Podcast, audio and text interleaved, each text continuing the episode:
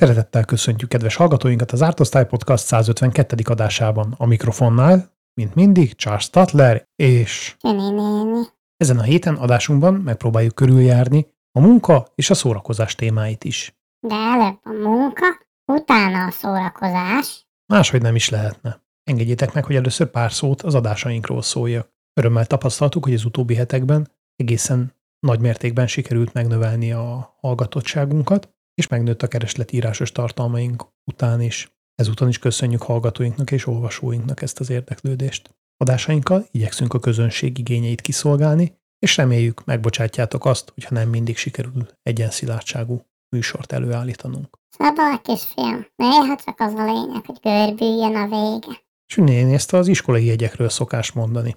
Ha pedig iskolai jegyek, akkor egy olyan témával indítanám az adást, amiről nekem az iskola jutott eszembe. Melyikre gondolsz, a tanálysztrájkra, vagy a közelgő szénszünetekre? Ebben a műsorban nem akarunk ezekre most kitérni, hanem maradjunk a technikai újításoknál. Méghozzá az iskolákban és munkahelyeken előszeretettel használt Microsoft Teams alkalmazásra. Azért az előszeretettel használt erős túlzásnak tűnik nekem. Jó-jó, kényszerűen használt akkor. A legújabb frissítésben végre megoldást sikerült találni arra, ami régóta problémát okozott a Teamsben, miszerint a résztvevők listája mindenkinél össze-vissza volt. Ugyanez a videóképekkel is, állandóan felcserélődtek, sose tudtad, hogy ki van jobbra, ki van balra. Viszont már régóta elérhető a Teamsben a Together Mode, amiben az iskolai nagy előadókhoz hasonlóan be lehet rendezni a résztvevőket, és a képeik, mint egy ö, iskolateremben vagy előadóban sorokba rendezve egy-egy virtuális terembe kerülnek megjelenítésre. Ugyanakkor eddig ez is össze-vissza volt, mostantól viszont az értekezlet összehívójának lesz lehetősége arra, hogy pontosan meghatározza, hogy kinek hol a helye. És akkor ez megint úgy lesz, mint az iskolában, hogy hátraültetik a hülyéket. Nem, azok fogják berendezni a termet. Mondjuk itt legalább nem lesz azzal probléma, hogy papírokat dobálnak egymásnak a növendékek. Vagy az, hogy lögdösik egymást, amikor egymás mellé ülnek. Igen, ez valószínűleg majd a VR verzióban lesz. Haptikus feedbackkel megoldva. Egyébként tényleg szokott probléma lenni abból, hogy az agilis szervezetek reggeli stand milyen sorrendben legyen a körbemenetel, hiszen hogy gyakran előfordul az, hogy akkor ki lesz a következő, aki beszélni fog, és akkor nagy csönd van, hümmögés. Ennél sokkal egyszerűbb, hogyha be van rendezve a terem, mindenki ugyanazt látja, és akkor mindig megy balra a szó. Az lenne jó, hogyha kiegészítenék valami statisztikai dologgal is, és aki sokat beszél, az mindig háttérbe kerülne a sorba. Akkor azok, akik keveset beszélnek, azok egy kicsit több figyelmet kaphatnának a többiektől. Ez azokat a kollégákat, akik utazóként töltik az életüket, meetingről meetingre járva, és azokhoz hozzáadott értéket nem teremtve, igen kellemetlenül érinteni. Produktivitás. Az a kulcs. Produktivitás. Kezdett sokkal. A Twitternél is ez a új kulcs szó, hiszen bár megfogadtam, hogy nem hozom újra vissza a témát, elkezdődött a tömeges leépítés méghozzá olyan mértékben és ütemben, hogy a megfigyelők szerint, illetve hát nyilván a volt alkalmazottak szerint a cég lassan működésképtelenné is válik munkaerőhiány miatt. Az elsőként elküldött csapatok között a tweet olvasó és promotáló csapatok, tehát akik a hírfolyamokat szerkesztik, a PR és marketing divíziót, a gépi tanulási divíziót, a termék megbízhatósági és biztonsági osztályt, valamint az alapvető termék fejlesztéséért felelős alkalmazottak voltak. A cégen belül is nagy az összevisszaság, még nem látják pontosan, hogy milyen irányban fognak tovább haladni, csak azt látják, hogy lényegesen kisebb létszámú és lassabb fejlődési ütemű fejlesztésre kell áttérniük. Természetesen a nagymértékű leépítések nem csak az amerikai, de a nemzetközi alkalmazottakat is érintik, ugyanakkor, mivel rájuk jellemzően más törvények vonatkoznak, kicsit óvatosabban nyúlnak hozzájuk. Így is sikerült a nyakukba rántani pár elégedetlen alkalmazottat, akik arra hivatkoznak, hogy a céges leépítés sebessége megsérti a törvény által védett mértékű leépítésekre vonatkozó szabályokat, már meg is indították a munkajogi pereket. Jack Dorsey, a Twitter eredeti alapítója és ügyvezetője, ráadásul kétszeres ügyvezetője, hiszen egyszer távozott, majd visszatapsolták, elnézést kért a Twitter alkalmazottaitól, hiszen felelősnek érzi magát, részint azért, hogy ekkorára nőtt a cég, hogy 50%-át is le lehet építeni, részint azért, mert részt vett aktívan az Elon Musk féle akvizícióban.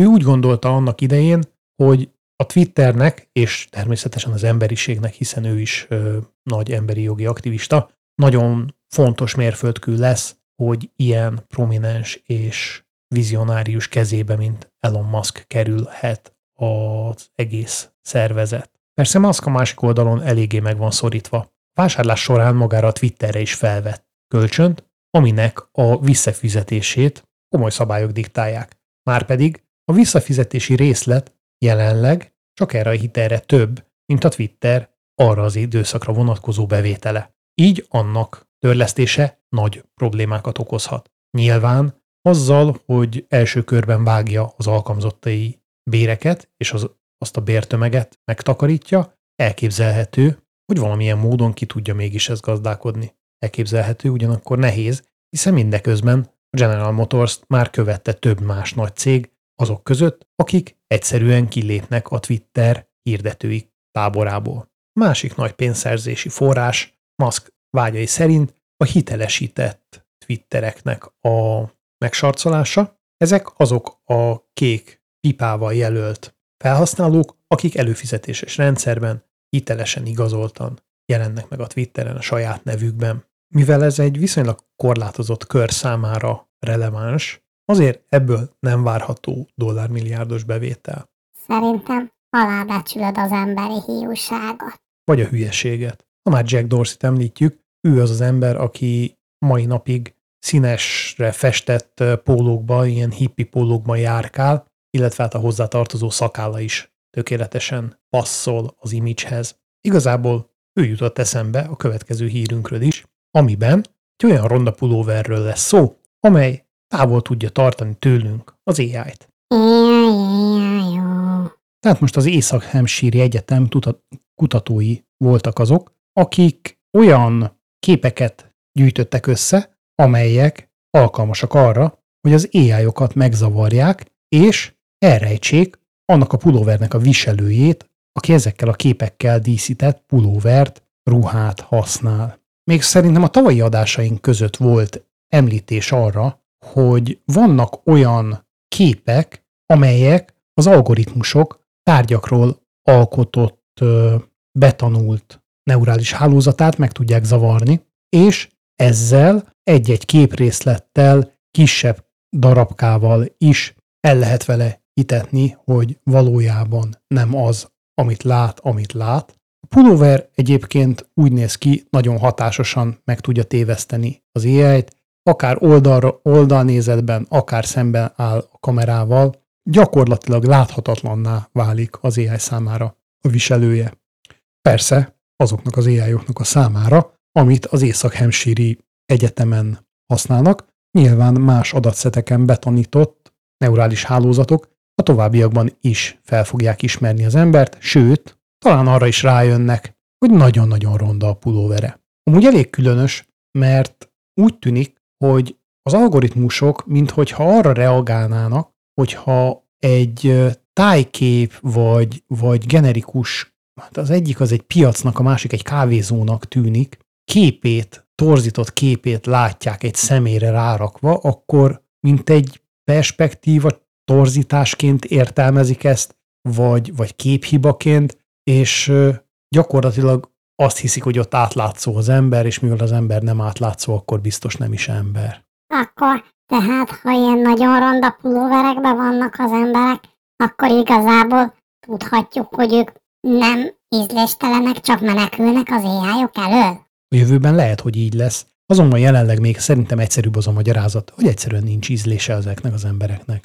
Nem sokára úgyis jön a karácsonyi szezon, amikor a rénszarvasos, télapon mintás pulóverek ismét elöntik a piacot. Hát a boltokban már hónapok óta itt a karácsony, lehet kapni Mikulásot, szaloncukrot már mindenhol. Pedig még csak november eleje van. Pár év múlva, hogyha megnézik magukat azok, akik ilyen pulóvereket felvettek, biztosan majd szégyellik magukat. Ezzel talán át is tudok kötni arra a hírünkre, mi szerint orvosok VR készülékekkel a jövőjük egy lehetséges verzióinak a bemutatásával szoktatják le a drogfelhasználókat káros szokásaikról. És azt hogy? Bemutatják nekik, hogy milyen, amikor trippelnek? Nem, azt mutatják be, hogy milyen káros hatásokkal fog járni testükre, életükre az, hogy a továbbra is folytatják önpusztító életmódjukat. A páciensek a VR világba kerülve jobban bele tudják élni magukat abba a lehetséges jövőbe, amely a visszaesés után rájuk vár. Ezt lehetne használni itthon is. Választások előtt mindenki bemutathatja VR-ba, hogy milyen lesz az élet, hogyha őt választják. Amilyen világokat ígérgetnek, szerintem az emberek ki se jönnének a VR-ból többé.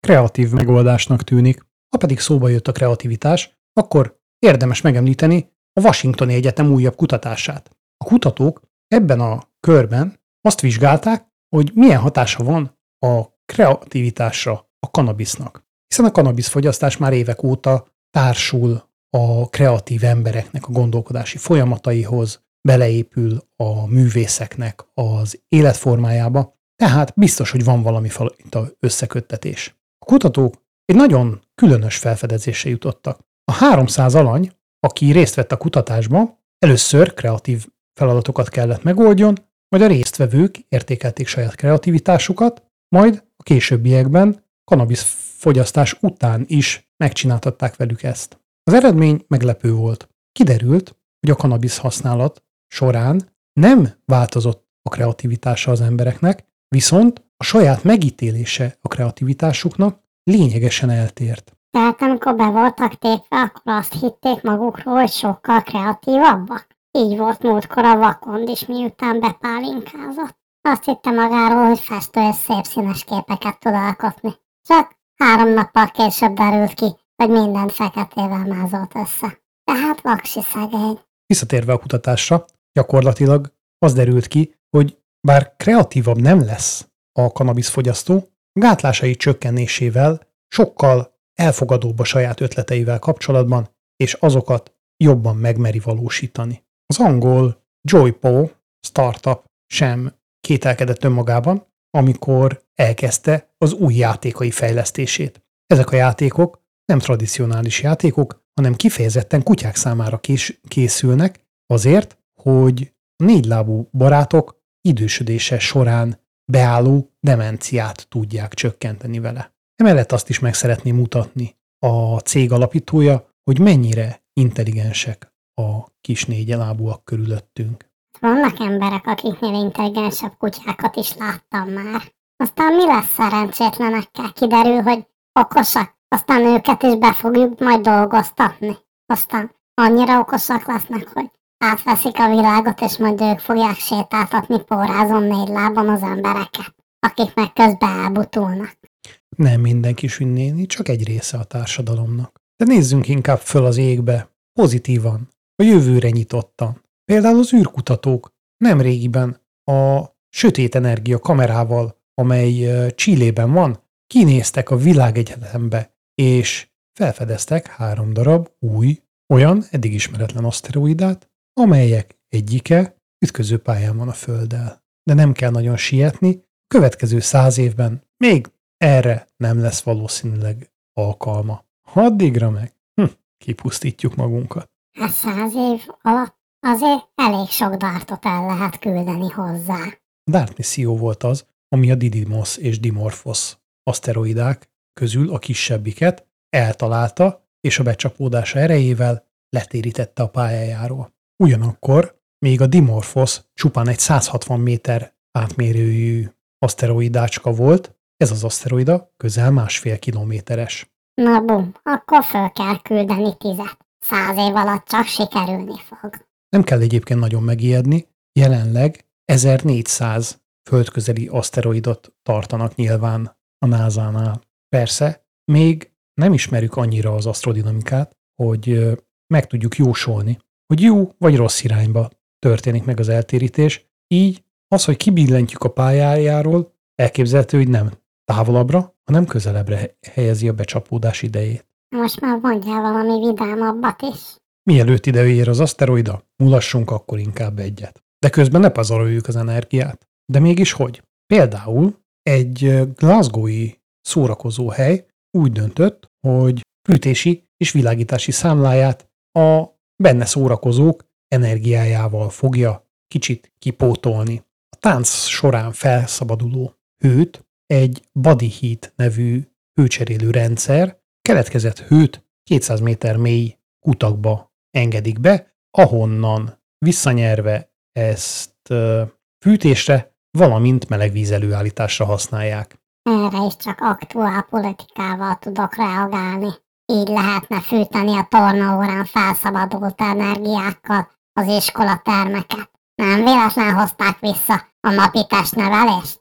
Bőrös kölykök a folyosón állandóan futkároznak, kimelegednek, befűtik vele a termet. Sőt, a szülőket is be lehet hívni, hogy hétvégén futkározzanak. Egészségesebbek is lesznek tőle, no meg persze, a gyerekek se fognak fázni a héten. Hát apró probléma, hogy egy nightclub felszereléséhez körülbelül 600 ezer font befektetés volt szükséges, ami valószínűleg a teljes országra vonatkozóan meghaladja az iskolai fűtéskorszerűsítésre fordítható keretet. A fűtés az alapvető kényelmi funkciók között a Maslow piramis alján helyezkedik el. A mém szerint egyetlen egy dolog van ez alatt, méghozzá a Wi-Fi. A Wi-Fi rádiófrekvenciás adatátviteli technológiára építő hálózati összeköttetés. Ugyanakkor rádiófrekvencián túl az elektromágneses spektrum más részével is lehet adatot továbbítani.